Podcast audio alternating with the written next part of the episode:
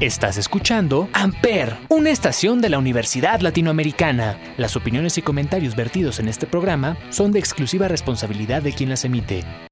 Amper Radio presenta.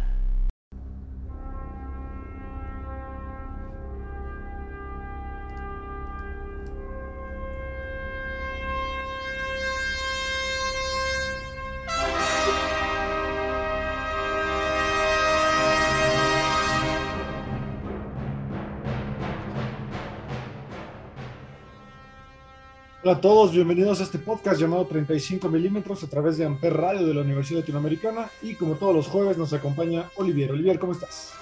Hola, bien, Ismael, aquí igual, como siempre, contento de estar en un episodio más de 35 milímetros de Amper Radio.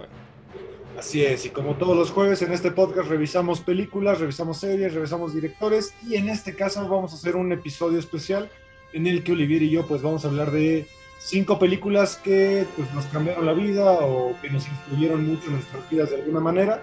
Ayer ya hicimos uno similar, pero con música, canciones, solo que en esta ocasión van a ser películas.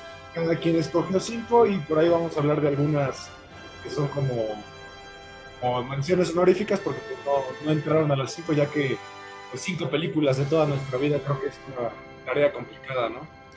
Sí, sí, la verdad no es fácil escoger solo cinco películas que a uno le gusten. Y pues sí, como dices, vamos a hablar de películas que significan algo para nosotros o que nos gustaron de hace mucho tiempo. Sin ser obviamente las únicas películas que nos gustan, porque bueno, hay muchísimas. Así es, ninguna de estas eh, películas están en un orden específico de mejor o peor, sí. sino solamente, eh, vamos a intentar hacerlo tal vez un poco cronológico, y pues vamos a empezar con la que escuchamos en la canción de apertura, esta canción llamada Así habló Zaratustra de Richard Strauss, que tal vez es de las canciones más conocidas de la historia del cine, ¿no? Pues es muy probable, porque la secuencia, sobre todo de apertura de esa película, es memorable, ¿no? Para los que la hemos visto y para dentro de la historia del cine inclusive. ¿no? Así es, esta es parte de, mis, de mi top 5 y estamos hablando de una película que me introdujo mucho a lo que es la ciencia ficción y a uno de mis directores favoritos, la primera película que yo vi de él, que se llama 2001, Una Odisea del Espacio, de 1968. Sí, este es un, bueno, un peliculón, ¿no? Para muchos, que marcó, yo creo, un antes y un después en la, en la ciencia ficción. Sobre todo la posibilidad, las posibilidades que tienen los efectos especiales para mostrar cosas como el espacio, ¿no? Es una película que, que, cambió mucho la historia del cine por la relevancia visual que tiene y además por la exactitud científica. Stanley Kubrick contrató a, a científicos ya eh, de renombre justamente para ayudarle a, a, tener como toda esta exactitud. Sí, justamente tuvo ahí sus... hasta la NASA, ¿no? Me parece que... NASA, sí. Que contactó por ahí para, para que todo fuera lo más exacto posible para la época en cuanto a la reproducción del espacio. Pues está basado en una novela de Arthur C. Clarke llamada El Centinela. Eh, quien no la ha leído es bastante parecido, solamente que la, la, novela pues sí abarca un poquito más la historia de, de cómo se desarrolla el misterio sobre esta, este objeto que, el cual se desarrolla la historia llamada el monolito. El monolito, sí que es un misterio, ¿no? Para muchos, el qué significa esa, pues como rectángulo negro que aparece a lo largo de la película pues, en varias secuencias. Tal, tal, vez tienes razón ahí en que es una de las películas tal vez más misteriosas en cuanto a, interpretación, ¿no? Como que mucha gente no, hasta hoy, que, que, es una película que tiene más de 50 años, no ha podido demostrar con exactitud eh, toda la película, sobre todo la secuencia final. Sí, sí, realmente es una película que no, que no tiene como una, pues una interpretación clara, ¿no? Porque Kubrick, por lo nunca dijo nada sobre exactamente qué es lo que significaba la película. Y además es una película que mezcla varios géneros, siento, ¿no? Porque tiene muchas partes de ciencia ficción, pero también yo creo que tiene ciertos tintes ahí de terror un poco. Sí. La, la, película pues básicamente está dividida en tres partes. La primera es una película en donde unos protohumanos, eh, mucho antes quizá del Homo sapiens, eh, están pues en una sabana y que están buscando agua y tienen que pelear contra otra manada por un pequeño lago y ahí es donde llega este monolito y gracias al monolito hay un descubrimiento de la herramienta, ¿no? Para golpear o cazar o matar. De ahí hace un salto hacia una época un poquito más cercana a nosotros, que sigue siendo el futuro en realidad para nosotros, donde en la luna se encuentra otra vez este monolito y tratan de descifrar pues de dónde viene y qué hace. Y de ahí hace un último salto hacia ya un futuro mucho más lejano en donde el ser humano ya conquistó gran parte de, del sistema solar y van a una misión a Júpiter o a Saturno, me parece, a descubrir pues qué pasó también eh, con una otra misión de ahí y vuelve a aparecer este monolito. Sí, yo siempre lo he visto como una representación del cambio en la humanidad, de la evolución, como en momentos importantes en los que la el ser humano evolucionó, ¿no? Desde que eran homínidos hasta que, bueno, pueden conquistar el espacio, ¿no? Entonces yo lo veo como, como algo así, pero bueno, es mi, interpretación. De que mucha gente incluso ha dicho que el monolito representa a Dios, o representa incluso la inteligencia humana. Que cada vez, de hecho, cada vez que aparece el monolito tenemos un salto, una evolución del hombre. Exacto. Yo también lo he escuchado que lo relacionan con extraterrestres, como alguna inteligencia extraterrestre que viene a la Tierra a enseñarle a los humanos algo más que les va a ayudar a evolucionar. Un poco como esta historia de los Eternals que está ahorita medio de moda, creo que algo así lo... Sí, sí, sí, puede, puede ir por ahí, aunque mucha gente también menciona que el monolito nos habla también de la maldad, por eso es negro. Porque de hecho, cada vez que pasa el monolito, como que el ser humano pierde eh, como el control de algo. De hecho, una parte del monolito, eh, cuando aparece, representa a este villano, que es también algo icónico de esta película, es que representa uno de los primeros villanos que no son humanos. Es una, una inteligencia artificial llamada HAL 9000. Exactamente, que pues, es algo bastante adelantado a su época, ¿no? Lo que vendría siendo una Siri de ahorita, un Alexa pero más avanzado, ¿no? Está, que está representado pues por un, un objeto rojo, ¿no? Como un foco rojo, un lente de cámara, ¿no? Que es el que empieza la inteligencia artificial que maneja la nave espacial, ¿no? Y que se empieza a volver pues malo. Exactamente, que de hecho Los Simpson otra vez tiene una super parodia, que es que Homero consigue una casa inteligente que trata de matarlo para quedarse con Marge, y ahí lo chido es que la voz es de Pierce Brosnan. Sí, sí, está, es un, es un buen detalle ese. Y pues como siempre, ¿no? Si en los Simpsons lo parodian es que, ya pues, está consagrado en la cultura pop.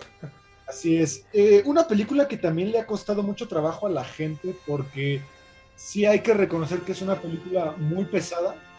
Hay muchísima plática y hay mucha, muchas escenas en donde el espacio es el protagonista y como en el espacio pues no hay gravedad, muchas escenas son este, inclusive en cámara lenta casi y, aquí creo que mucha gente no le gusta, pero creo que para mí es la, belleza de esta película, como esta, esta representación del vacío.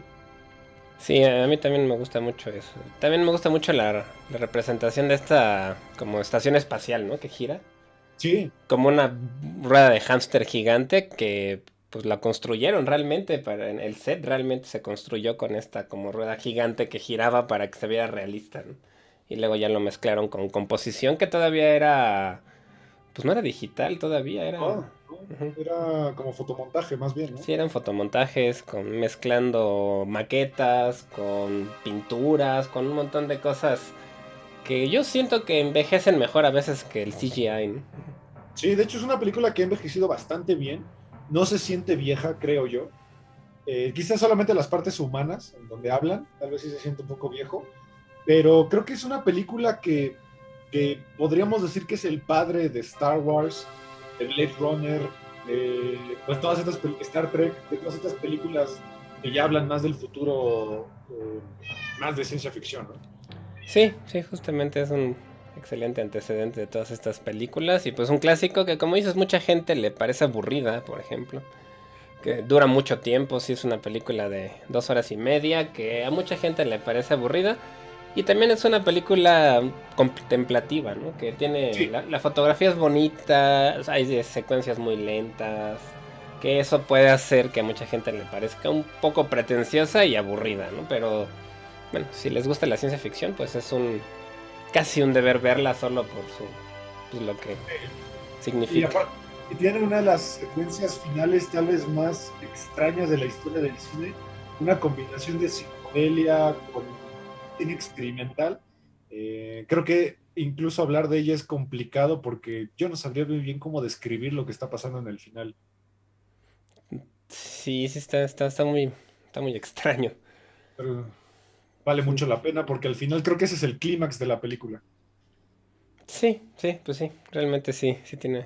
Es, un final muy extraño, muy abierto, pero que sí tiene, yo siento, relación con todas las escenas que se vieron a lo largo de toda la, de toda la película. Así es. Y pues bueno, esta es la primera que vamos a hablar. 2001, Una Odisea del Espacio del maestro Stanley Kubrick y no será la primera del maestro.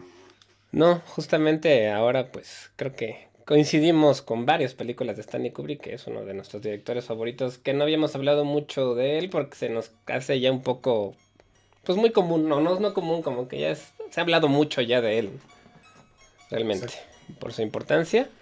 Pero bueno, la, siguiente película, esta es de mi lista, es La Naranja Mecánica o A Clockwork Orange, que es una película de 1971, que dura igual 2 horas 16 minutos. Sí. Y que bueno, que es una, una película que también fue muy controversial, ¿no? Que está basada en un libro de Anthony Brooks, un escritor inglés, que inclusive desarrolló su propio lenguaje mezclando el ruso y términos como socialistas con el inglés, ¿no? Y se escucha un poco... Tiene ahí ciertas palabras medio extrañas. Y la novela también te, pone estas, estas palabras extrañas. Es un idioma llamado Natsat, que es básicamente una combinación. Es como cuando los adolescentes hablan un español pero muy adaptado a su edad. Solo que esta es una combinación de lenguas eslavas, eh, en específico las lenguas rusas y el inglés y el tokni, y que pues en español también se le agregó un idioma llamado caló. Y pues la verdad es, sí se siente muy ruso, de hecho por ahí hay unas palabras que en el, en el libro tiene la virtud de que tú lees el libro y al final del libro viene un pequeño diccionario. Sí, exacto. Porque creo yo, bueno, por lo menos en mi caso creo que si lees el libro sin el diccionario no le entiendes nada. Sí, sí es un poco complejo, aunque, bueno, algunos términos ahí medio se, son un poco obvios, pero sí, la verdad es que es un libro un poco complejo por esa parte, y pues bueno, Stanley Kubrick, como es su costumbre, él adaptó varias novelas, este, lo adaptó, y bueno, muchos consideran que la película es mejor que el libro, aunque sí tiene, sí tiene algunos cambios importantes, ¿no? Sobre todo al final y en una de algunas de las escenas, sí cambian ciertos detalles. El famoso capítulo 21. Sí, exactamente. Y pues es la, es la historia de un chico que se llama Alex, que es un... Pues es como un pandillero, tiene ahí su grupo de, de gente que se dedican a la ultraviolencia, como le llaman en la película, que es pues salir a la calle a destruir cosas, a molestar gente, a robar, a... Pues sí, como una pandilla, ¿no? De bastante anarquistas. Así es. Eh, es una película que, pues justamente como decías tú, narra lo que es la ultraviolencia en un futuro distópico, en el cual pues la gente está como muy psicodélica, se visten de una manera muy psicodélica. Sí, claro. aquí nos habla justamente de cómo es el camino de cómo una persona acostumbrada a la ultraviolencia pasa eh, por un tratamiento psiquiátrico, que es el famoso eh, tratamiento ludovico, Exacto. y que lo convierten en una persona pseudo normal y que creo que esa es la virtud de la película y que es lo que critica, ¿no? De cómo la sociedad, pues al final moldea a la, gente. Sí, justamente habla un poco de eso, ¿no? De, la sociedad y de cómo te van haciendo como la sociedad quiere que seas y cómo si te sales de esa norma, pues no eres bien visto. Aunque obviamente las cosas que ellos hacen este, en la película, especialmente Alex, pues sí son pues ilegales, ¿no? O sea, no es que solo piensen diferente, sino que sí son violentos realmente. ¿no? Exactamente. Ah, se nutre mucho de estas teorías psicológicas como las de Pavlov. Sí, el condicionamiento. Las de, Skinner, que justamente, si recordarán esos experimentos, a las palomas se les dan choques eléctricos cada vez que pulsan un botón equivocado. Y cuando pulsan el correcto se les recompensa con una campana o algo, me parece. O agua. Exacto, conductismo, ¿no? Conductismo, exactamente. Y que la película lo experimenta a través de la, de la relación de violencia con el sexo. Sí, justamente él, bueno, después de tener una, una, secuencia bastante violenta en la que entra a una casa y este viola a una mujer y empiezan ahí a, este, pues, invaden un hogar, ¿no? Y hacen ahí, lo, arrestan, él se va a la, a, la cárcel y le dicen que si toma este tratamiento, le pueden reducir su sentencia y hay una secuencia muy famosa en la que está él como en una especie de cine con los ojos abiertos por unas cosas de metal que lo, obligan a no poderlo cerrar y le están colocando gotas constantemente para que no se le sequen los ojos mientras le ponen imágenes este, negativas y le dan un refuerzo este, negativo ante esas imágenes para que él se vuelva este, pues este, le, le dé ya asco como tal la violencia, ¿no? Literalmente se enferma cuando ve cosas violentas y bueno, se vuelve una persona que no puede físicamente ser violento. Además lo, lo sugestionan también con su gusto favorito, que es la música de Beethoven. Justamente, de hecho, justamente. cada vez que escucha Beethoven o piensa en el sexo o en drogas, eh, sale como esta repugnancia. Sí, justamente. Y bueno, fue una película que pues fue muy controvertida, también estuvo prohibida en ciertos países como en Inglaterra tiene algunas críticas también a la Biblia, por ejemplo, ¿no? Porque él está en la cárcel y dice, pues me metieron aquí pensando que yo no iba a tener nada violento, pero acabo de encontrar el libro más violento de la historia, ¿no? Y habla de la Biblia, ¿no? Y empieza a contar ahí de todas las cosas que pasan en la Biblia. Él mismo se siente atraído por los eh, soldados que castigaban y flagelaban a Jesús. Exactamente. Entonces, bueno, pues fue un libro muy controversial y una película también muy controversial, pero que también ya se ha vuelto muy popular. Inclusive hay mucha gente que en Halloween se disfraza de, de estos personajes con su gorro, su sombrero más bien, las pestañas como de un lado solamente más largas, trajes blancos tirantes, un bastón. Y en Los Simpsons también ha salido. Bart, ¿no? Bart se disfraza de él. Sí, sí Bart se disfraza de él.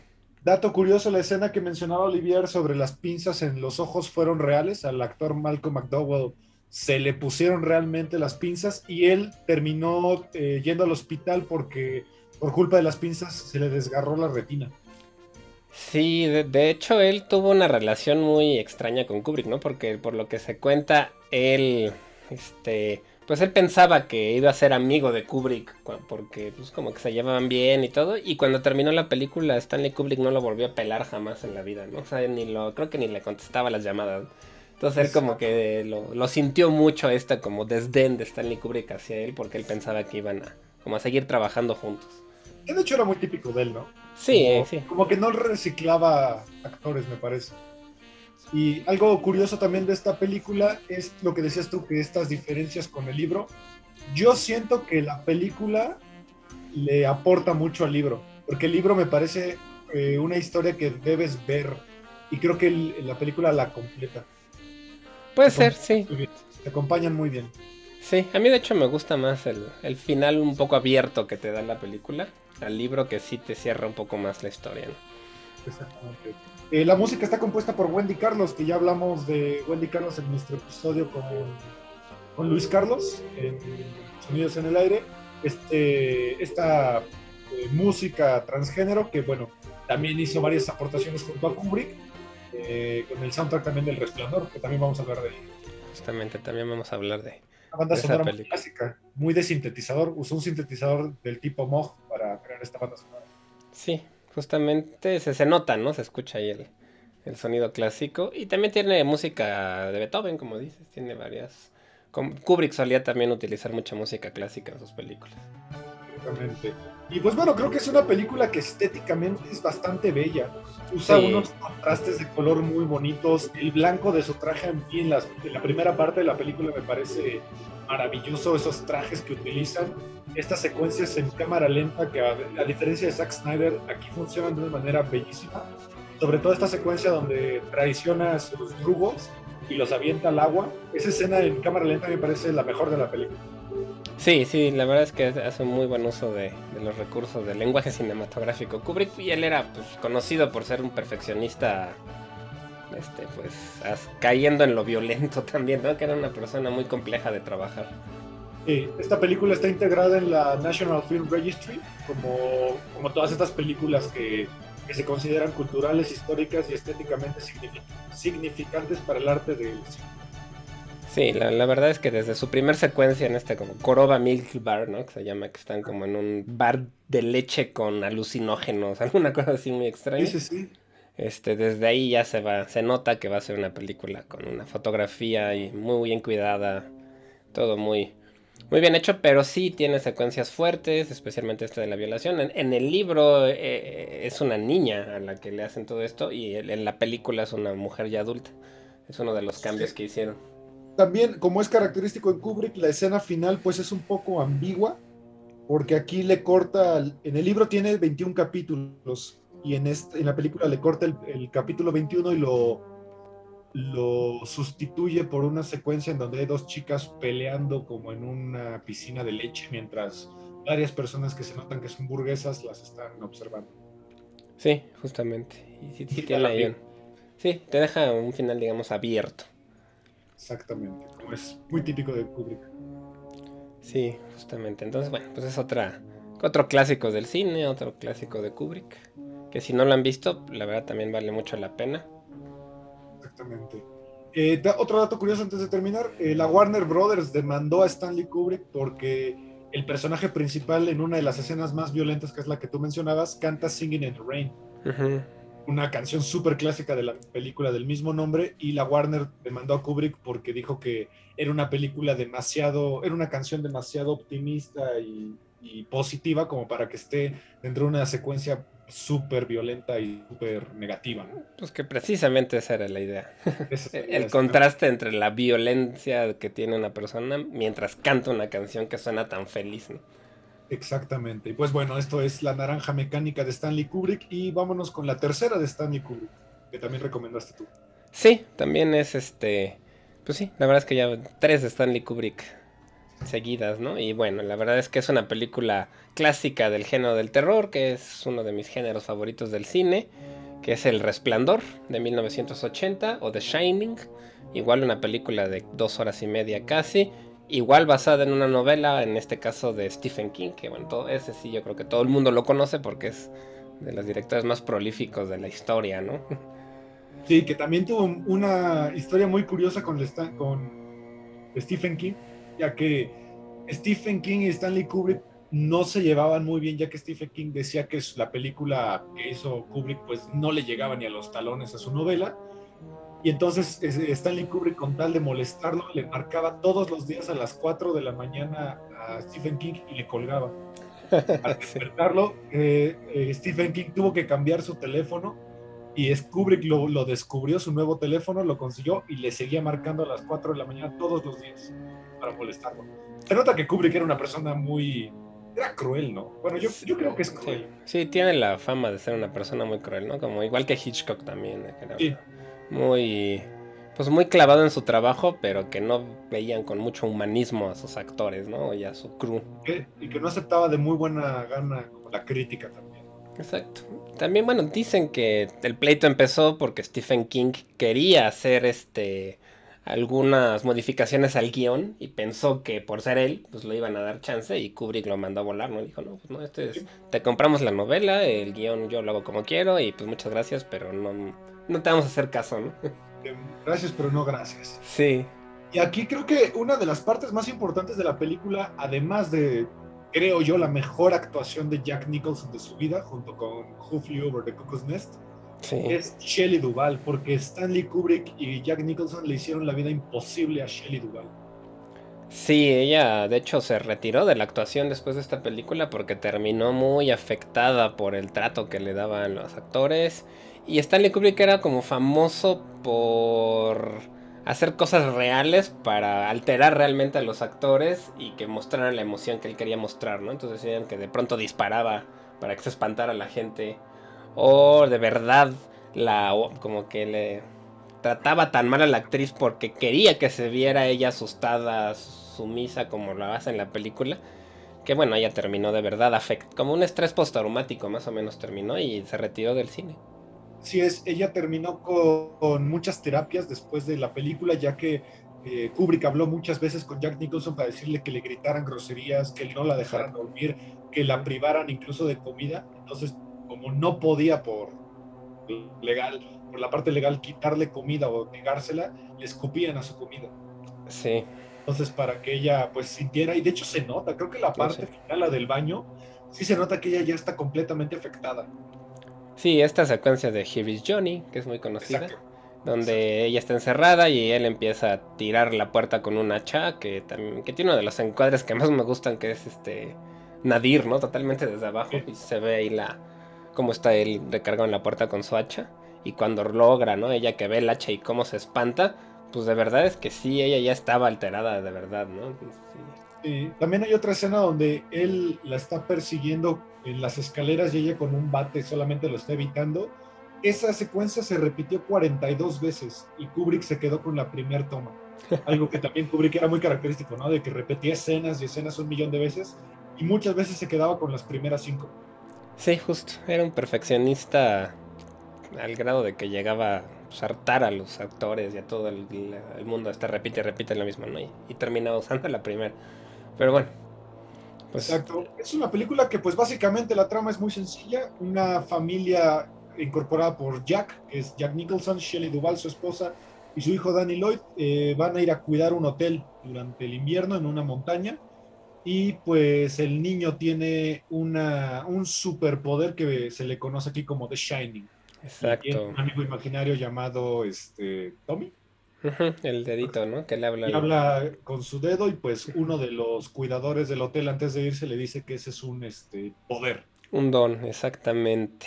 Y bueno, Jack Nicholson es, bueno, Jack Torrance, como se llama en la película, es, él quería ir ahí para ganar dinero y, también quería escribir, ¿no? Porque él es un escritor y quería tener este tiempo libre pues, en las montañas sin molestia para poder escribir una novela.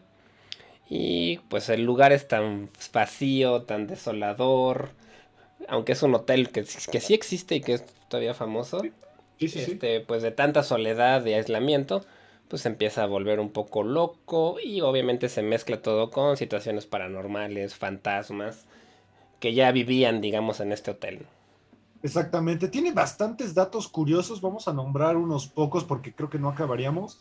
Eh, primer dato curioso es que una de las alfombras en donde juega el niño es la misma alfombra que aparece en la habitación de Sid de, de Toy Story 1.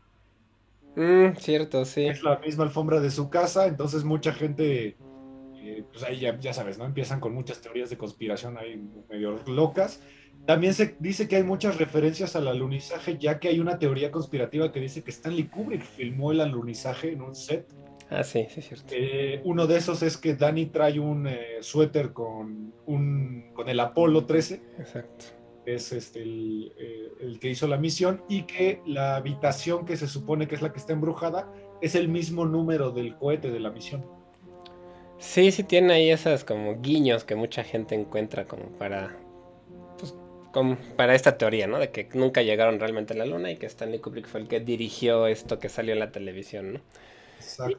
Y, y también datos técnicos, también, por ejemplo, toda la decoración, es, este, como dices, la alfombra es muy, muy, muy característica. todo está lleno de colores rojos, naranjas.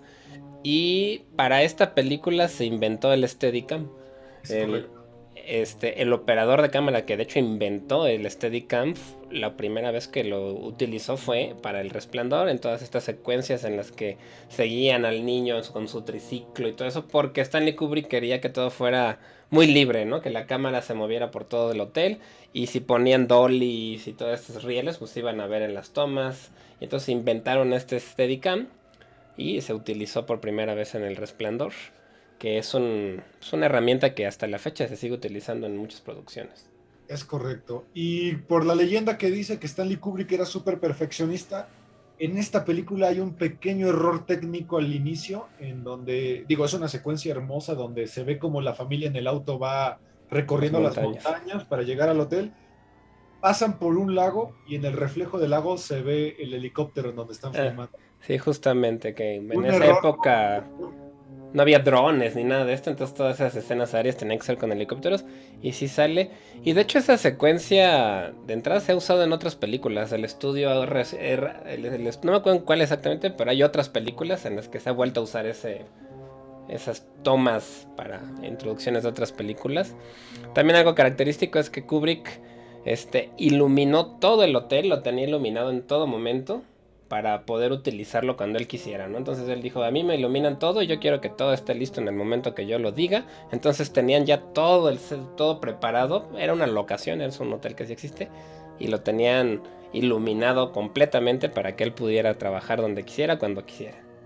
Es, es una película que pues bueno, está más orientada hacia el terror o hacia el suspenso y creo que, creo que mm, es una película que todo el tiempo te mantiene asustado, porque la verdad, la soledad en la que estos tres personajes conviven con el hotel, que el hotel se nota que es enorme, sí. Eh, se mantiene muy presente, ¿no? Como toda esta, esta soledad. Y algo que a mí me parece un personaje, además del hotel, que el hotel por sí mismo es un personaje, es el laberinto, porque el laberinto representa mucho como la locura de la gente, ¿no? Y más que nada la de Jack. Sí, que de hecho este laberinto no está en el libro, por lo que sé. No lo he leído, yo nunca lo debía haber leído ya, pero por lo que sé no está todo esto del laberinto, fue algo creado por Kubrick. No, no lo sabía. Que mucha gente, este, pues dice que es de lo mejor que, que, que, que hubo de la película y pues realmente no, no estaba en la novela, Y este, pues sí, tiene muchas, muchas, muchas este, anécdotas, muchas cosas muy, pues muy famosas de esta película. Y eh, pues si te gusta el género del terror, yo creo que sigue siendo de las películas más artísticas dentro del género de terror. Sí, es casi una película de autor. Sí. Podría considerar una película de autor. Stephen King hizo su propia versión. Sí. Y es terrible, terrible. Sí está muy, muy, muy adaptada al libro, es calca del libro, pero es terrible. Es que creo que The Shining de Kubrick marcó tanto la historia que ponerle algo encima o, o imitarla sería un suicidio artístico, creo. Sí, no, yo la verdad, Stephen King, bueno, habrá sido el escritor del libro, pero realmente yo creo que Kubrick no tiene, bueno, no se puede superar a Kubrick en esta película. ¿no? Ah, no hay manera. Creo que es una película, yo sí considero que es una película perfecta. No hay momentos que, que se consideren, creo yo, malos. Pues no, realmente no. Y hay algunas secuencias que sí, ¿no? Que sí son muy clásicas en el terror, como estas gemelas que aparecen agarradas de la mano, el elevador en el que caen litros y litros de sangre que fueron reales. Obviamente no era sangre real, pero sí era litros y litros, ¿no? Por ahí leí que esa escena fue hecha siete veces. Sí. Y tardaban un día completo de filmación en limpiar, toda esa parte. En limpiar, sí, pues era una locura lo que estaban haciendo en esta en estas secuencias. Y los Simpsons otra vez. Y los Simpsons, los que hayan visto ese capítulo de terror de los Simpsons, es excelente, ¿no? De, pues la verdad es que es una muy buena parodia de esta película. Sí, que ahí combina eh, terror en Amityville con The Shining. Con The Shining, sí. Esta parte en la que está escribiendo, bueno, que se dan cuenta que él estaba escribiendo puras tonterías en su máquina de escribir. Oh, sí, es, es, increíble en la que la que decía este no beer and no TV make Homer crazy. Exacto, que la película es eh, no work and no play makes, makes Jack a dull boy. Exacto. Él era pues, alcohólico también, ¿no? Es el personaje. Entonces eso también va exacerbando que se va volviendo cada vez más y más loco. Y bueno, la su esposa tiene que defenderse a ella misma y a su hijo del, del papá, ¿no? Durante este, este estadía en el hotel. Exacto. Y pues bueno, creo que con esta terminaríamos las películas como clásicas. Pues podría ser, por lo menos de, de arte, bueno, por ahí Hair podría ser, pero, pero sí. Exacto. por lo menos de Kubrick ya acabamos. De Kubrick ya acabamos. Vámonos con una película que también marcó mucho la historia. Ya hablamos de ella la vez pasada con las tragedias dentro del cine. Pero esta es una película que creo yo que a mí me marcó mucho porque me metió tanto a música gótica como al género del cine gótico y más propiamente como del, de los cómics que no están dentro del canon de DC o de Marvel. Y estamos hablando del Cuervo. Sí, sí, una película, como dices, no, no, tiene mucho que hablamos de ella, pero bueno, sigue siendo de las favoritas, ¿no? De 1994, una hora 42 minutos, dirigida por Alex Proyas. Así es, y que pues bueno, cuenta con la misma película, es buena por sí misma, pero creo que lo que más eh, resalta de la película es la leyenda de Brandon Lee, que murió justamente en la filmación por un error. Eh, recuerden que hablamos de esto por lo que pasó con Alec Baldwin, la filmación ahorita de su película, y que bueno, se volvió una película de culto no solo por la muerte de Brandon Lee, sino porque creo que trajo eh, lo que es el mundo gótico otra vez a, a relucir, ¿no? Sí, sí, la verdad es que es una película muy gótica en cuanto a su estéticamente, ¿no? Los vestuarios, todas las escenografías, la música también es muy importante. Y pues también tiene pues, como esta actitud un poco rebelde, ¿no? También. Sí, eh, bueno, quien no sepa quién es Brandon Lee, él, él, fue hijo de Bruce Lee, que misteriosamente también murió en una situación como muy este, rara muy extraña, sí. Extraña. Y que bueno, la película nos habla de una pareja, de un músico y su novia, que una noche de, brujas, que en este caso no se le dice Halloween, sino que se le dice la noche del diablo, que es una noche antes. Samhain. Eh, unos matones van a su departamento, la violan a ella, la matan y ahí lo avientan por una ventana y también lo matan. Y pues para conseguir venganza, un cuervo, que aquí en la mitología del cuervo es el animal que lleva las almas a la las regresa, lo trae de, vuelta a la vida para vengarse. A mí me recuerda un poco a la historia Spawn también, como que siento que tienen algunas cosas parecidas. Lo que Spawn pues en realidad es malo, ¿no? Es un asesino a sueldo. Sí, sí. Sí, sí, sí pero ahí tiene algunos paralelismos también. Y aquí pues bueno, la película está llena de esta estética gótica que, que se siente bastante lúgubre es una película que se adaptada de un cómic y que la verdad es un... Mucha gente yo he leído que dice que es la mejor adaptación de cómic de la historia. James O'Barr escribió el cómic. James Me parece pues bastante, bastante buena. Es una película muy, bien hecha. Yo la verdad no he leído, no he leído el cómic, pero parece un poco de bajo presupuesto como serie B en algunas partes. Sí, sí, es una película que digamos que no se compara, digamos, con la producción de Kubrick, ¿no? Pero de todas formas es... Yo creo que le funciona bien a su estética, ¿no? Y a la... O sea, los noventas también tiene... De hecho, a mí se me hace una película muy noventera. Digo, muy nihilista en algunas partes. También, sí, sí es muy, muy nihilista y... Y sí, es muy, la verdad es muy... Muy clásica y mar... Como dices, se volvió de culto, mucho yo me acuerdo algunas veces haber ido a Chopo, este mercado en la ciudad donde venden mucha música y cosas. Y había varias personas disfrazadas literal del cuervo y no era Halloween ni nada, iban así al mercado de Chopo disfrazados con la cara pintada y todo. Del personaje. Sí, se volvió un personaje de culto completamente. Tiene varias secuelas que pues bueno, terribles. Una de ellas incluso es Edward Forlán. Cierto. vamos a hablar ahorita. Justamente, sí. Sí, pero es muy muy buena la verdad. Y la música todavía sigue estando vigente, creo. Exactamente, tiene música de los Stone Temple Pilots, de Rage Against the Machine, de The Cure, que hizo justamente una canción para esta película que rompió su, descanso que tomaron en los 90, parte de los 90 para hacer esta película. Y tiene un cover de Joy Division de Stone Temple, de bandas favoritas Sí, justamente. Entonces, inclusive el soundtrack también se volvió muy popular en esa época. Y pues también es algún, son disfraces de Halloween que todavía siguen usando por algunas personas de vez en cuando. Exactamente. El Cuervo de 1994. Eh, ahora sería... De aquí, pues, nos podríamos ir a, otra película que también ya es un clásico. Yo sí lo considero un clásico, que esta es de las que a mí me gustan, que se llama Terminator 2 o el, juicio final, ¿no? Le, le llaman. De James Cameron, obviamente. Este director súper reconocido ya en Hollywood y consolidado. Yo creo que lo más famoso que tiene puede ser Titanic. Titanic o Alien. Alien también.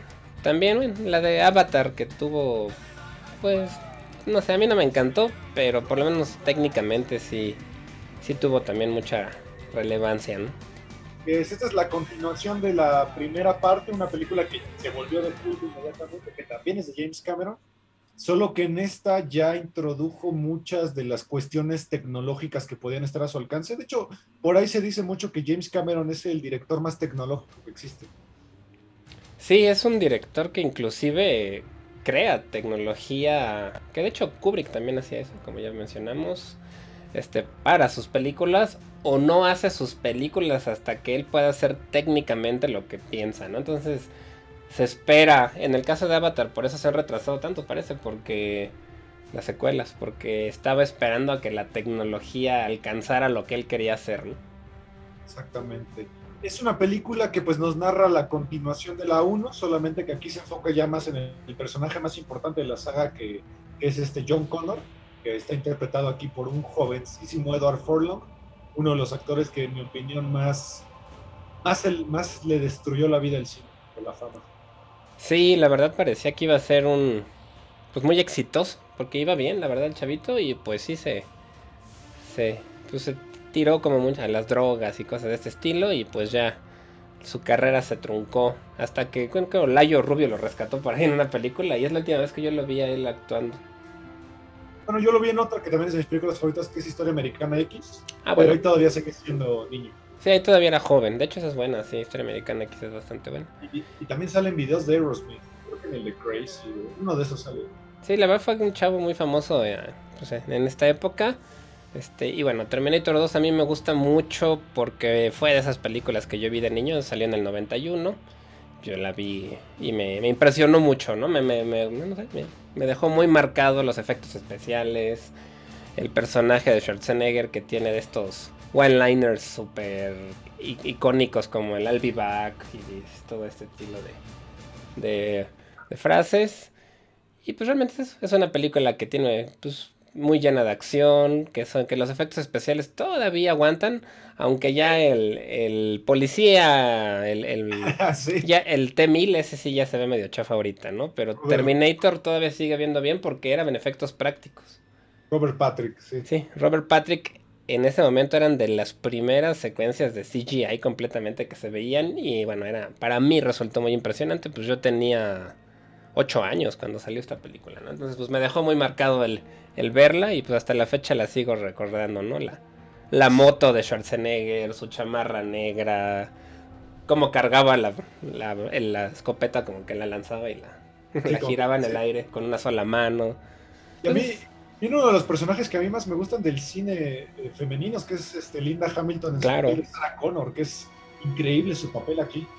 Claro, de hecho, últimamente que está tan de moda todo esto de, pues, de las mujeres que están haciendo papeles de acción y todo eso, pues hay, gente que digan pues es que no es que sea tan novedad, o sea, ya estaba Linda Hamilton desde, desde los noventas haciendo papeles de acción muy buenos como este. O, Sigourney Weaver con... Sigourney Weaver, exacto. Con Ricky de Alien, pero aquí eh, también algo que a mí me gustaba mucho de esta película es la secuencia donde este actor afroamericano, que no me acuerdo cómo se llama, se va a suicidar para salvar el laboratorio y esa secuencia donde él está respirando al latido del corazón. Ah, sí.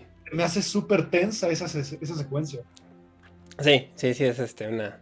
Sí, son, tiene muy buenas escenas, la verdad. El, final es icónico también. Sí. Pues, sí, sí. Es considerada la película más taquillera de 1991. Sí, sí, sí. Y ganó cuatro Oscars además. Este, está rankeada en el número 34, inclusive arriba de las que acabamos de hablar de, de Kubrick. En IMDB está rankeada en el número 34 de, todos los tiempos. Arriba de Kubrick, o sea. Eso está bastante. Habla mucho de entonces de esta película. Sí, pues es que sí fue muy importante en el mundo de los de la acción, de las películas de acción, de ciencia ficción y de los blockbusters, ¿no? Porque pues, recaudó cualquier cantidad de millones y, y todavía lo sigue recaudando. A muchos les gusta más la primera, que es una película un poco más cruda, un poco más de terror, donde el Schwarzenegger es malo realmente, ¿no? Exacto, es el villano ahí. Es el villano, y aquí no, aquí, pues, como ya saben, ¿no? La historia es de este robot que va a proteger a, a John Connor, este, porque en el futuro va a ser muy importante para evitar que Skynet, que es una inteligencia artificial, domine toda la Tierra y convierta a los humanos en una especie en extinción prácticamente casi. Que, a mí lo que me gusta de estas, eh, de esta saga es que sí lo logra. Al final el mal pues sí triunfa de alguna manera, sí se extingue la raza humana. Sí, sí, de hecho sí, sí, sí. sí es un, de hecho no, no tiene un final feliz han tratado de hacer bastantes este, secuelas, remakes. bueno, remakes no como tal, pero hay, hay secuelas y hay segundas partes, terceras. Pero la verdad es que no, yo, para mí nunca han hecho algo mejor que, la segunda. No, para nada. Ni la 1 ni la 2 han sido superadas, creo. La 3 yo la vi como, como con mucha expectativa, pero me pareció que es cumplidora nada más. Sí, sí, pero inclusive sale en alguna la Khaleesi de Game of Thrones. Cierto. Que es la no me- Christian no Bale tiene una también. Christian Bale también sale, tienes Ujú. razón. Pero no, la verdad es que creo yo que nunca han logrado llegarle al, al nivel de, de las primeras dos, ¿no? Realmente. Exactamente. Y pues bueno, este es Terminator 2 de James Cameron. Eh, hay una que por cronología voy a hablar de ella, se me olvidó hace rato porque creo que fue un cambio de última, último momento, porque la verdad ahorita haciendo memoria, creo que esta película a mí me marcó más que una de las que iba a hablar, y es Eraserhead, de David Lynch. A mí la verdad es la película que creo que menos entiendo en el mundo, pero que más me gusta. Es de mis películas favoritas y que hasta hoy sigo, creo, sin entenderla. A mí también me gusta mucho Eraserhead, creo que es mi película favorita de David Lynch. Ahora que, ahora que lo pienso, Sí. porque cuando la vi de verdad me dejó muy, estaba yo muy incómodo viendo esta película. O sea, para mí ya es raro que las películas me generen como cierta incomodidad o cosas así. Y esta cuando la vi, ya tiene tiempo que la vi, pero la vi ya grande, o sea, no cuando salió, sino tiempo después. Y sí me sentí yo muy, muy incómodo viendo esa película porque tiene escenas bastante grotescas. Es que creo que después de que ves Saló, ya nada te parece incómodo. Eh, esta es una película de 1977 que tiene tantos problemas de producción que literal creo que un capítulo entero habría que dedicárselo. Ya lo hicimos alguna vez con David Lynch. Sí. porque es una película que tuvo tantos problemas que se llevó años en poderse realizar, tuvo que pedir miles de préstamos, tuvo que parar la producción. Y algo que a mí me parece increíble, que se me hace uno de los papeles más comprometidos de la historia del cine, es el de Jack eh, Nance, Mm, sí. que interpreta justamente a este personaje. Tuvo que mantener durante 13 años el mismo peinado para no gastar más en peluqueros. O sea, y es un, es un peinado brutalmente horrible, como para andar con él todo el día. Sí, como muy hacia arriba, ¿no? Muy. Muy afro, como muy afro. Ajá. Y, y como se tardó tanto, el problema de Lynch por lo que sea el dinero, ¿no? Entonces no podía, con- en lo- se le acababa y en lo que conseguía pasaba bastante tiempo. Y este actor, tiene, hay muchos errores de continuidad porque el actor engordaba y en una secuencia más delgado y en otra se veía más gordito, se veía más viejo, más joven. Pero creo que es parte de lo que hace esta película de, de 1977. Una... Exacto. Vamos aquí a hacer un pequeño reto.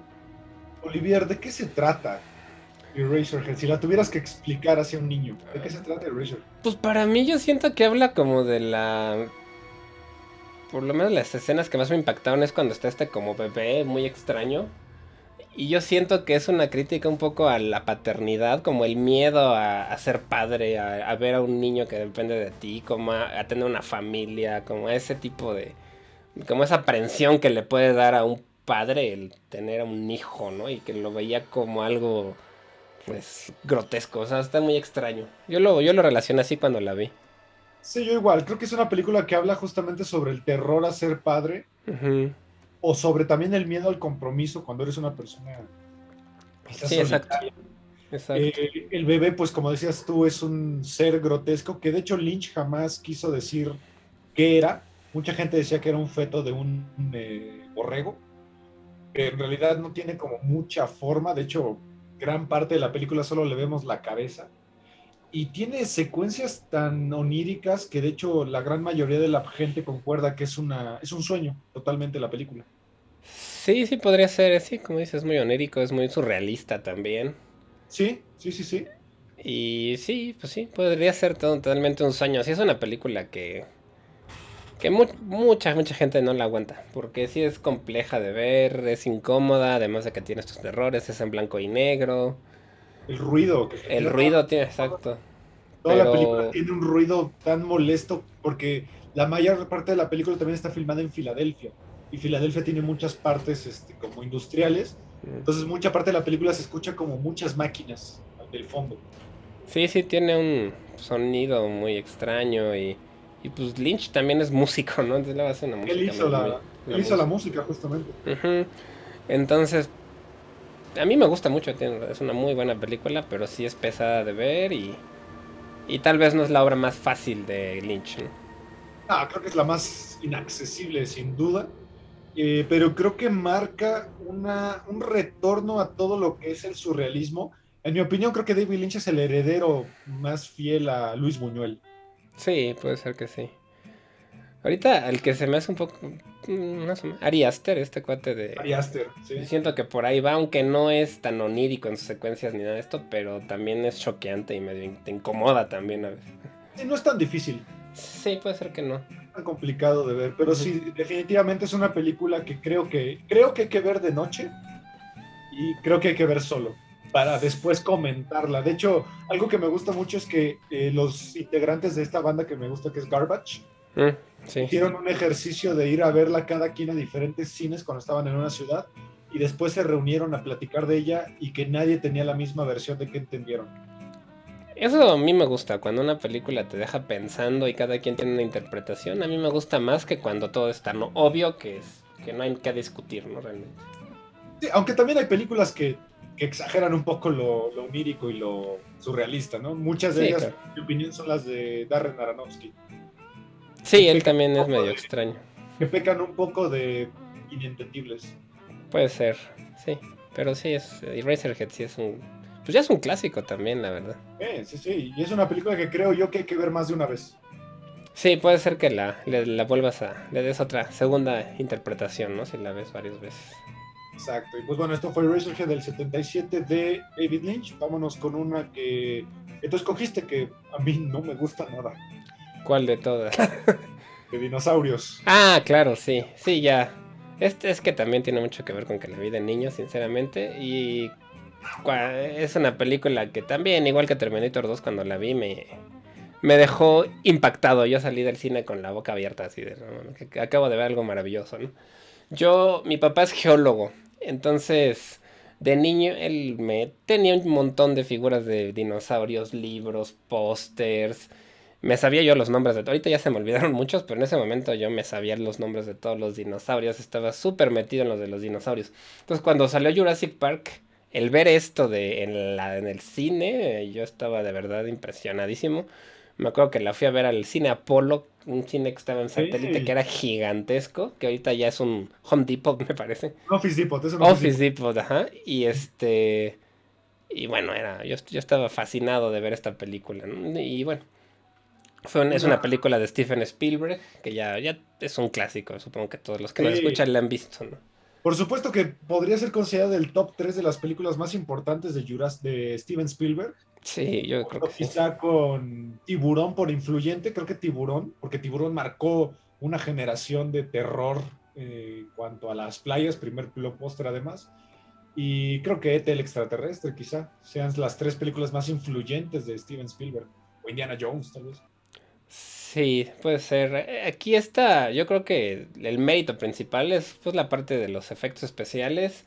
Esta es una mezcla de efectos prácticos animatronics con de las primeras películas de CGI ya que tenían mucha predominancia el CGI, ¿no? Exacto, y aparte eh, se apoyó de una de las industrias más importantes de efectos especiales, que es que el dueño es uno de sus supercuates, que es George Lucas, George Lucas, sí. Industria Light and Magic, los que hicieron Star Wars. Justamente. Y en la época era impresionante. Ahorita ya si lo ves ya se nota el CGI bastante. Creo que lo sobrevivieron mejor los efectos prácticos. Pero en la época, de verdad, a mí de niño me, me dejó maravillado y, y por eso siempre la, la recuerdo con mucho cariño al Jurassic Park. Sobre esta, todas las que más que han vuelto a hacer, inclusive las de Chris Pratt, la verdad es que no me han gustado. Pero la primera sigue siendo de mis películas favoritas por eso. Además que tiene un muy buen elenco, ¿no? Sam Neill, Laura Dern, Jeff Goldblum, Richard Attenborough, que ya murió. Y así, ¿no? O sea, Wayne Knight, que es este Newman de Seinfeld, que tiene una de las mejores secuencias donde se lo comen en un excusado. justamente, sí, es, muy chistoso. increíble. Samuel Jackson también. Samuel L. Jackson, sí es cierto. No me acordaba que salía él. Eh, algo importante es que la música es de John Williams, el Exacto. maestro John Williams, y que Steven Spielberg invirtió bastante dinero para que para esta película se creara el sonido BTS, que es el envolvente de los cines. Sí, justamente. Que también ahí anda metido el, el THX, ¿no? Sí, de, de George Sí, Lucas. exacto. Ahí andaban metidos con el sonido y, y pues fue un éxito técnico y monetario, ¿no? Fue un, pues, un trancazo de la taquilla, ganó tres Oscars. Y yo creo que sí marcó a muchos niños que la vimos en esa época. También está incluida en la Biblioteca del Congreso de Estados Unidos por cultural, histórica y estéticamente significativa. Y yo no me imagino una película de dinosaurios que sea más importante que esta. Ni una. No, yo la verdad tampoco. No, no creo que haya una tan bien lograda. Velociraptor, tal vez no. Velocipastor, hay una que es una tontería. Sí, no, jamás. No hay película que se le compare a esta. La verdad, a mí no me gusta porque como que yo jamás fui tan fan de los dinosaurios. O sea, no, no, me, no me atrajo tanto. Pero sí reconozco que, por ejemplo, tiene secuencias sumamente importantes como esta del vaso. Ah, que sí. se está moviendo cada vez que el, el tiranosaurio rex da los pasos. De hecho, Y- yo, yo aunque muchos la consideran de acción y aventura, yo la considero de las primeras películas de terror que vi de niño. Ok. Que me gustaron, porque yo de niño era súper collón y me daba mucho miedo todo esto. Y yo siento que esta sí tiene muchas secuencias que entran dentro del suspenso, por lo menos, ¿no? Como dices, la del vaso, pues el dinosaurio persiguiendo a la gente por todos lados, pues sí es algo que te da miedo, ¿no? No Y creo que esa parte del auto en general, ¿no? Ah, todo lo de los velociraptors, toda esta secuencia que están como en la cocina de este lugar que los están buscando, los velociraptors y se están escondiendo, para mí sí entra dentro del género del, por lo menos suspenso. Perfecto. Entonces vámonos. De aquí fue Jurassic Park de Steven Spielberg. Bien, y ahora vámonos con una película que a mí la verdad sí me movió muchas cosas. Eh, posiblemente sea mi segunda película favorita de la historia. Me la he tatuado. Son personajes que a mí me parecen escalofriantes y es una de las primeras películas en donde yo vi un desarrollo de personaje que, que yo quería seguir viendo más sobre ellos. ¿Sabes? O sea, de esas películas que no te dejan satisfecho cuando la terminas de ver. Y una de las primeras películas que a mí me confundió brutalmente. Estoy hablando de Tony Darko del año 2001. eh, y que es una de las películas que también tiene bastantes problemas. ahí. Sí, que de hecho es la primera película de la que hablamos en el primer episodio de este podcast. Correcto. Y que es una película con la que yo también descubrí, gracias a esta película descubrí a Christopher Nolan porque él rescató esta película. Sí, él la sacó como del, del limbo, ¿no? Sí, la verdad, ya tenemos el primer episodio, si lo quieren buscar, hablamos de esta película, pero sí es todo... Pues, la verdad tiene muchos elementos muy padres, ¿no? Muy... Exacto, la película con la que realmente saltó a la fama Jake Gyllenhaal y su hermana, Maggie Gyllenhaal, sé. que tiene un elenco que también se descubrieron muchos actores. Gina Malone, Drew Barrymore volvió como a la escena, se descubrió a, a esta eh, Seth Rogen, gran actora de comedia actual, y que es una película que nos narra cómo el mundo está a punto de acabar, le quedan 48 horas y no, 28 días, 6 horas, 42 minutos y 12 segundos, y que este chico Donnie Darko tiene unas alucinaciones con un conejo gigante que le dice que él puede evitar eh, el fin. Sí, yo creo que es de esas películas que... Pues que le tienes que poner atención para entenderla bien, ¿no? Y eso, cuando uno es joven a veces no es tan fácil. Entonces como el ver una de este tipo de películas puede ser que sí te cambie un poco tu perspectiva de lo que puede ser el cine, ¿no? A mí me, me ponía triste. Es una película Sí, que cada es vez que creo que me pone triste. Porque sí, Sí. siento, creo que más ahora como maestro me pone triste porque creo que es una película que eh, cuenta muy bien problemas adolescentes. Y nosotros trabajamos con adolescentes. Sí, sí, sí es una película que tiene mucho que ver con la adolescencia y estos problemas que pueden llegar a tener los jóvenes y problemas tanto, bueno, de, de salud, ¿no? De, mentales, con problemas de actitud también, de Sociales. sociales, exacto. Sí, más sociales y también problemas más. O incluso hasta dónde podría llegar un mal maestro. Porque ya ves el papel También. de esta maestra señora que dice que solo hay felicidad y miedo. Sí, que son los únicos espectros de emociones que el niño debe conocer. sí, sí, también tiene mucho que ver ahí con esa parte de la, de la educación y cómo te puede marcar, ¿no? Esta parte de la, de la Exacto. educación. Se me hace una película, pues igual, muy de su época, muy de esta sensación de los jóvenes de, pues, de la generación de los 2000, ¿no? De principios de los 2000. Sí, es una película que también estuvo muy vetada por culpa de los atentados del 11 de septiembre en Nueva York, Sí. ya que hay una secuencia en donde choca un avión contra la casa de Donnie Darko. Hay una turbina en una casa. Hay una turbina, es correcto, y tuvieron que, cortar la película, entonces pues lamentablemente la película no le fue bien en su estreno y ya después eh, Christopher Nolan la rescata. Es una película que habla de muchas cosas, pero uno de lo más importantes es que habla sobre los viajes en el tiempo y los, estos agujeros de gusano. Sí, sí, también es una película que trata mucho estos temas de física cuántica y acá más, más extraños en cuanto a mm, física ya más avanzada. Y que tiene una trama que, precisamente porque gira un poco alrededor de esto, sí es complicada, ¿no? Es un guion pues bastante inteligente que son de estas películas que si te distraes un poco ya no entendiste nada, ¿no? Entonces si tienes, te exige ponerle más atención, por lo menos si la quieres ver seriamente. Parece, parece que no, o sea, parece una película como adolescente casual, pero cuando le llegas a poner atención te das cuenta que es una película que incluso hay que verla varias veces. O sea, yo creo que la he visto fácil 10 veces en mi vida y creo que no hay cosas que todavía no resuelvo bien.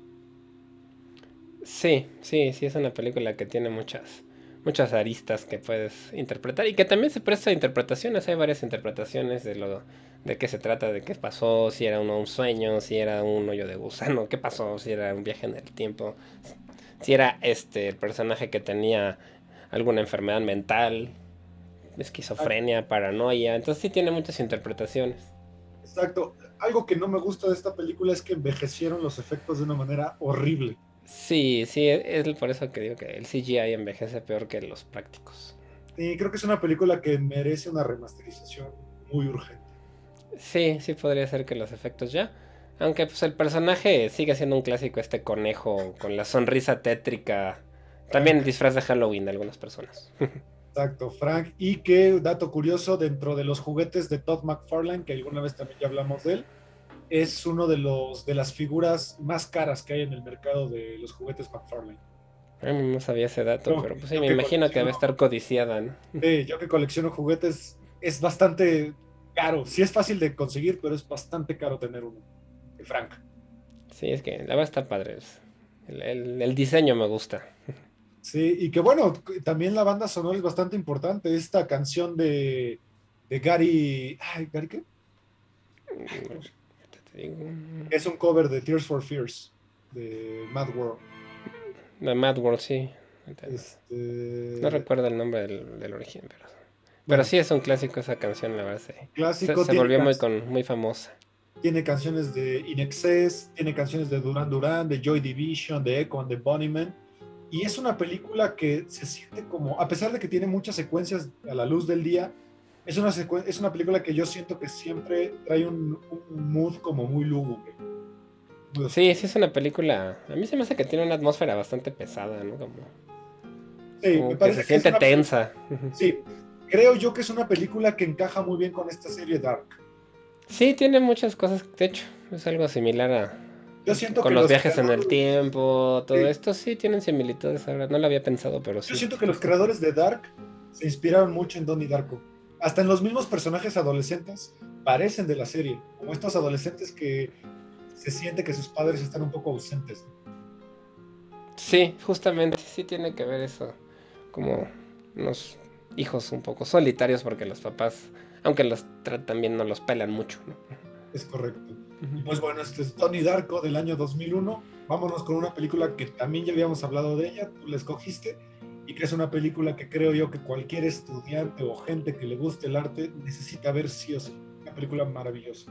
Sí, esta ya es la, última película de, de, mi lado, una película del 2011, que ya, como dijiste ya hablamos, que es dirigida por Woody Allen, protagonizada por Owen Wilson y con ahí un montón de actrices y actores conocidos, Rachel McAdams, Katie Bates, y que bueno, cuenta la historia de una pareja que están a punto de casarse y viajan a París con la familia de la novia y se van dando cuenta que no son, que no tienen tantas cosas en común uno con el otro, ¿no? Durante este viaje y aquí pues, Owen Wilson que es el protagonista se adentra en París porque él es un pues una persona muy inclinada al arte que siente nostalgia por la época clásica del, de París en los años de 1920 y se adentra en un barrio donde pues retrocede en el tiempo y empieza a conocer a personajes clásicos del arte de esa época, como Van, como Van Gogh, este, Buñuel,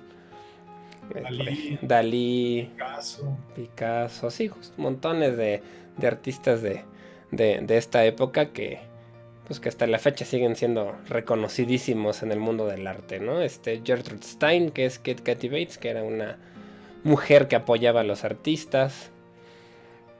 Y bueno, todo empieza a girar este alrededor de los viajes de él. Él en la noche se va porque su es, eh, pronta, la que va a ser su esposa, pues como que no le interesa mucho y él empieza a recorrer París y empieza a conocer a estos personajes. Scott, Scott Fitzgerald también sale, Zelda Fitzgerald, que era su esposa, también muy conocida. Entonces es una película que habla mucho del arte y de artistas de, Francia, ¿no? y de esta zona de Europa. Sí, es una película que realmente no, no hace alusión a viajes en el tiempo, no tal cual lo presenta, pero creo más bien que es, yo, yo lo interpreto más como que son las aspiraciones de Owen Wilson contra sus, su realidad. Sí, él es un escritor de guiones que se siente frustrado porque no ha hecho como proyectos que él considere pues realmente importantes, ¿no? Sí, o que marquen como realmente lo que él pretende o aspira como artista. Exacto, y bueno, pues va, mientras conversa con estos artistas de la época clásica, pues se va dando poco a poco cuenta de que, pues de que su relación con su novia, pronto ser esposa, no es la que él quisiera, ¿no? Exacto, es una película visualmente muy bella porque la producción recrea de una manera maravillosa lo que es este París de, la época clásica, de los años, como decías, de 30 para atrás. El guion me parece buenísimo, es una película que también me pasa un poco como Donnie Darko, que creo que es una película que me queda muy corta. Siento que yo quería ver más. Sí, es una película que dura poco, hora y media, y que si te gusta el arte, reconoces a los artistas de los que están hablando, puede ser muy, muy entretenida, ¿no? Muy interesante. Yo me acuerdo que cuando fui al cine se salieron unas personas porque les pareció muy aburrida, ¿no? Entonces, pues cada quien. Creo que, creo que es una película muy de, nicho. Creo que sí es para gente que estudia el arte, le gusta leer o, conoce sobre esto. Sí, que Woody Allen es bastante pretencioso, bastante orientado al arte, pero siento que esta película dentro de las otras que tiene es de las menos pretenciosas a pesar de todo lo que sale de... Es muy accesible, es, bastante accesible. Y es divertida. Creo que Owen Wilson a mí es un actor que me parece siempre divertido. Creo que nunca he visto una película de Owen Wilson que no me guste. Sí, la verdad es que él es un, buen, un buen actor que, también es guionista. De hecho, él ha escrito cosas con Wes Anderson también. Entonces, él es bastante reconocido dentro de Hollywood. Sí, es una película que es visualmente bellísima. Es una historia muy interesante porque creo que a todos nos gustaría. ¿Tú, tú a qué época te irías? Yo creo que yo como los 70 tal vez. Me gustaría ver a los músicos clásicos de esa época. Yo a los 50 para no, creo que 60, 50, finales 50 para ser adolescente en los 70. Bueno, eso también. o sea, ya a esta edad igual y, pero sí. Haber visto a Pink Floyd, en su apogeo a Frank Zappa, cosas así. A mí también me hubiera gustado. O, también me hubiera gustado mucho finales del siglo XIX para ver todo este apogeo del surrealismo, de todo eso. Sí, sí, la verdad es que esas son buenas, buenas épocas, sí. Y pues esta película me gustó mucho por eso, porque realmente siento que es una película en la que si, si la ves, si te sumerges en ella, sí te sientes tú también en esa época, como, como si estuvieras conociendo también a esos personajes tú. Pues por eso y enamora, creo que es una película que enamora mucho. Sí, me, gustó por eso. por eso. Esto es Medianoche en París de Woody Allen. Y vámonos con la última, que es eh, mi película favorita de toda la historia del cine. Eh, mucha gente tal vez creería que no, porque creo que la mayoría de las películas que yo mencioné están más orientadas como a otros géneros.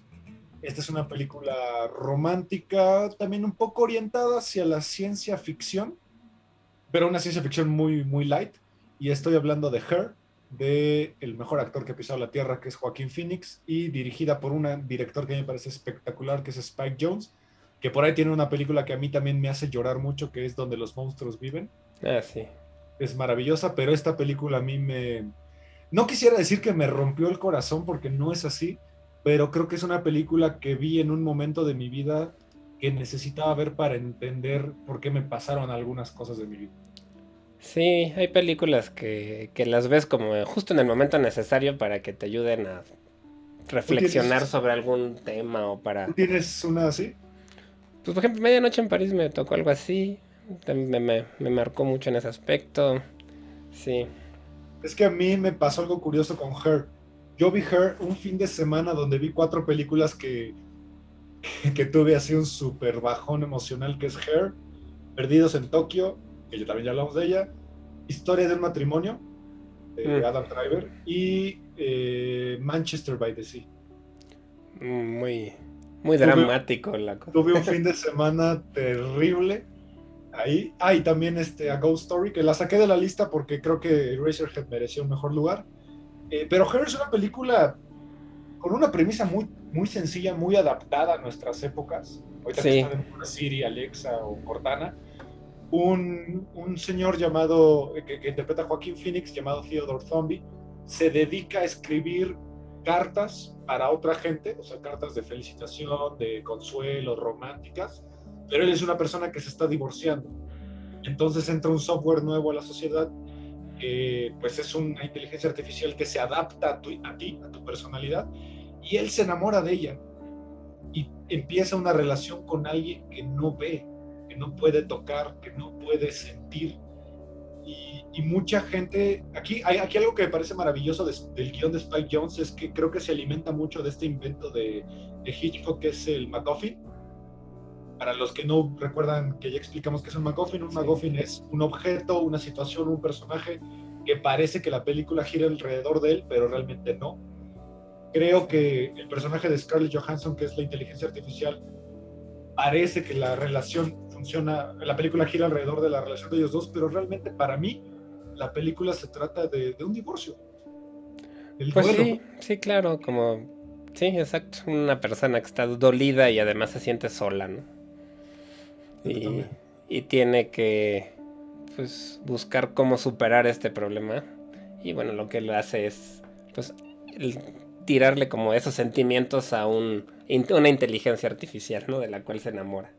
Sí, es una película que narra tantas cosas que, que no estoy muy seguro de cómo hacerlo sin sonar tan clavado creo yo. Pero pareciese que Joaquín Phoenix tiene el papel de un tipo infantil que pues se enamora de una tecnología, pero me parece un, personaje que creo que a mí me cambió la vida porque me, me llegó. Creo que yo fui, yo fui en algún momento ese tipo de personaje. Una persona madura que, que, está, que tiene los sentimientos muy a flor de piel. Sí, claro, sí, sí, sí, sí, es, un, sí, es muy sensible, digamos.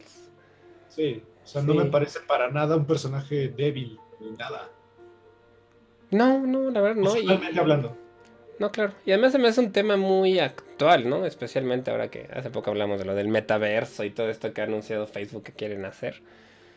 Pues son cosas que ya están sucediendo. O sea, sí hay gente que realmente se llega a enamorar de personajes de videojuegos, de personajes de alguna caricatura, de inteligencias artificiales o simplemente tienen relaciones a distancia con gente que, no pueden, como dices, no puedes ver en persona, no puedes tocar. Es que, ¿sabes qué este cañón? No decir otra palabra, se iba a soltar. La soledad es espantosa. Sí, sí. A mí el personaje de Joaquín Phoenix, de hecho, es lo que me transmite durante toda la película, ese sentimiento de, de soledad, de que como dice, está dolido porque está terminando una relación y se siente solo. Y además, lo irónico es que escribe cartas de amor para otras personas, ¿no? Entonces pues, es todavía más complejo. a mí se me hizo eso un detalle brutal. Que, que, yo, ¿sabes qué pasa? Yo relacioné mucho con, con, la profesión que tenemos tú y yo. Que ante un, un, eh, un grupo, tú y yo tenemos que representar una cara, ¿no? De, estar firmes, de ser a veces hasta exigentes o, rudos o como quieras llamarle. Pero los chicos a veces no saben qué pasa cuando nos subimos al coche y nos vamos.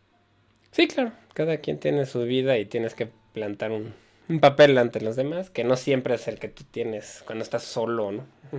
Exacto. La música está compuesta maravillosamente por Arcade Fire. Sí, eso, eso me enteré hoy, fíjate. Una bandota. Es de Arcade Fire. Y eh, algo curioso de esta película es que la ex esposa de Spike Jones, eh, ellos se divorcian y ella hace la versión de la, de la ruptura con eh, Lost in Translation, que ya hablamos de ella, Perdidos en Tokio. Y 13 años después, Spike Jones decide liberar como ya todo lo que pasó y su versión del divorcio es Her. Me parece bellísimo eso. Sí, que sí, sí tiene que ver con su propia, con su propia vida, ¿no? Sí, la verdad es que es una película muy bonita. Y yo siento que a pesar de que sí es drama y todo, sí, a mí me dejó con una buena sensación. O sea, no me dejó triste cuando acabó. Creo que te hace sentir bien. No es como las que dices de, de feel good. O sea, tampoco exagera. No exagera en que, que todo se resuelve bonito porque no es así. Pero creo que el mensaje que está chido de esta película es que al final las relaciones humanas hay unas que valen mucho la pena. Y que la tecnología a veces nos puede enseñar a apreciarlas más. Creo que la pandemia, creo que la pandemia fue un buen momento para ver esta película. Sí, de hecho podría ser una película que tiene relaciones con, con esto de la tecnología, el estar solo, no poder ver a la gente físicamente, pues sí, sí tiene que ver, aunque fue pues bastante, bueno, casi 10 años antes, ¿no? Sí. 8 años antes. 8 pero, años pero, sí fue, es una película muy padre que, que la verdad a mí también me, me gusta mucho Harry. Es, es, una historia de amor original, siento yo, que se adapta muy bien a nuestros tiempos. Sí, es correcto. Para mí, la mejor interpretación de Joaquín Phoenix, el Joker para mí es brillante, pero esta me parece que, te sientes sumamente identificado con él, aunque no te haya pasado nada de esto. Sí, sí, sí. No Creo yo. Y pues bueno, con esto cerramos las cinco películas de cada quien. No sé si quieres hacer alguna mención honorífica, yo por ahí sí. Pues sí, la verdad es que dejé muchas películas igual y después podremos hacer otro con algunas más. Sí, si quieren escribirnos, eh, ya sea en Amper o en, ya ven que en las redes sociales ponemos los episodios, pueden escribirnos si quieren que hagamos tal vez otras cinco. Sí, otra, otras cinco películas. Pues es que yo tengo, la verdad es que cuando me pongo a pensar se ve cuando se me olvidan, es bien raro. sí, pasa, suele pasar. Sí. sí. pero sí, claro que hay muchísimas otras películas que, que me gustan mucho tengo muchos directores, por ejemplo, Tarantino me gusta, me gusta mucho Michael Haneke también, me gusta mucho Bergman, hay muchas películas ya digamos de, porque hoy escogí como las que de niño, ¿no? Pero hay otras ya de cine ya más de autor, de más, que vi ya más grande que también me, me gustan muchísimo, ¿no? Como por ejemplo Ghost Story que tú también ibas a hablar, también me gusta mucho. Sí, Ghost Story, que ya Trainspotting me gusta. sí, ¿por qué dejé afuera Trainspotting? Trainspotting es una de mis películas favoritas también. Yo dejé afuera El Planeta Salvaje, El Planeta Savage. Ah, sí, sí. A mí esa película me... Creo que estudié animación por esa película. Me, me, movió mucho esa película por, por lo cruda que es. Ya, por ejemplo, Toy Story, hablando de animación, la primera a mí también me marcó muchísimo de niño. Y es una película que disfruto mucho todavía. Yo iba a decir El Exorcista o, El Proyecto de la Bruja de Blair, porque son dos películas que a mí de niño me aterraron completamente. Creo que hasta la fecha el, el Proyecto de la Bruja de Blair me sigue dando miedo, bastante miedo. Yo, yo de terror, pues los, los slashers, sobre todo Halloween, Viernes 13, este, todas esas, hasta Scream me gusta, todo, la, primera me gusta bastante, La Masacre de Texas también, son películas que me laten un montón. Sí, escríbanos si quieren que hagamos una segunda parte o, algo más específico, así como películas de animación que nos marcaron o de terror o algo así, estaría genial. Eh, Hitchcock también, de hecho. Psicosis me gusta muchísimo. Este, sí, escríbanos si quieren una segunda parte, eh, nosotros con mucho gusto lo hacemos. Y pues bueno, gracias por escucharnos un jueves más aquí en 35 milímetros a través de Amper Radio de la Universidad Latinoamericana. Olivier, muchas gracias. Muchas gracias a ti, Ismael, y gracias a, a los podescuchas, como les dicen ahora. exacto, síganos escuchando en nuestro otro podcast, Sonidos en el Aire. Y pues bueno, hasta la próxima. Hasta la próxima.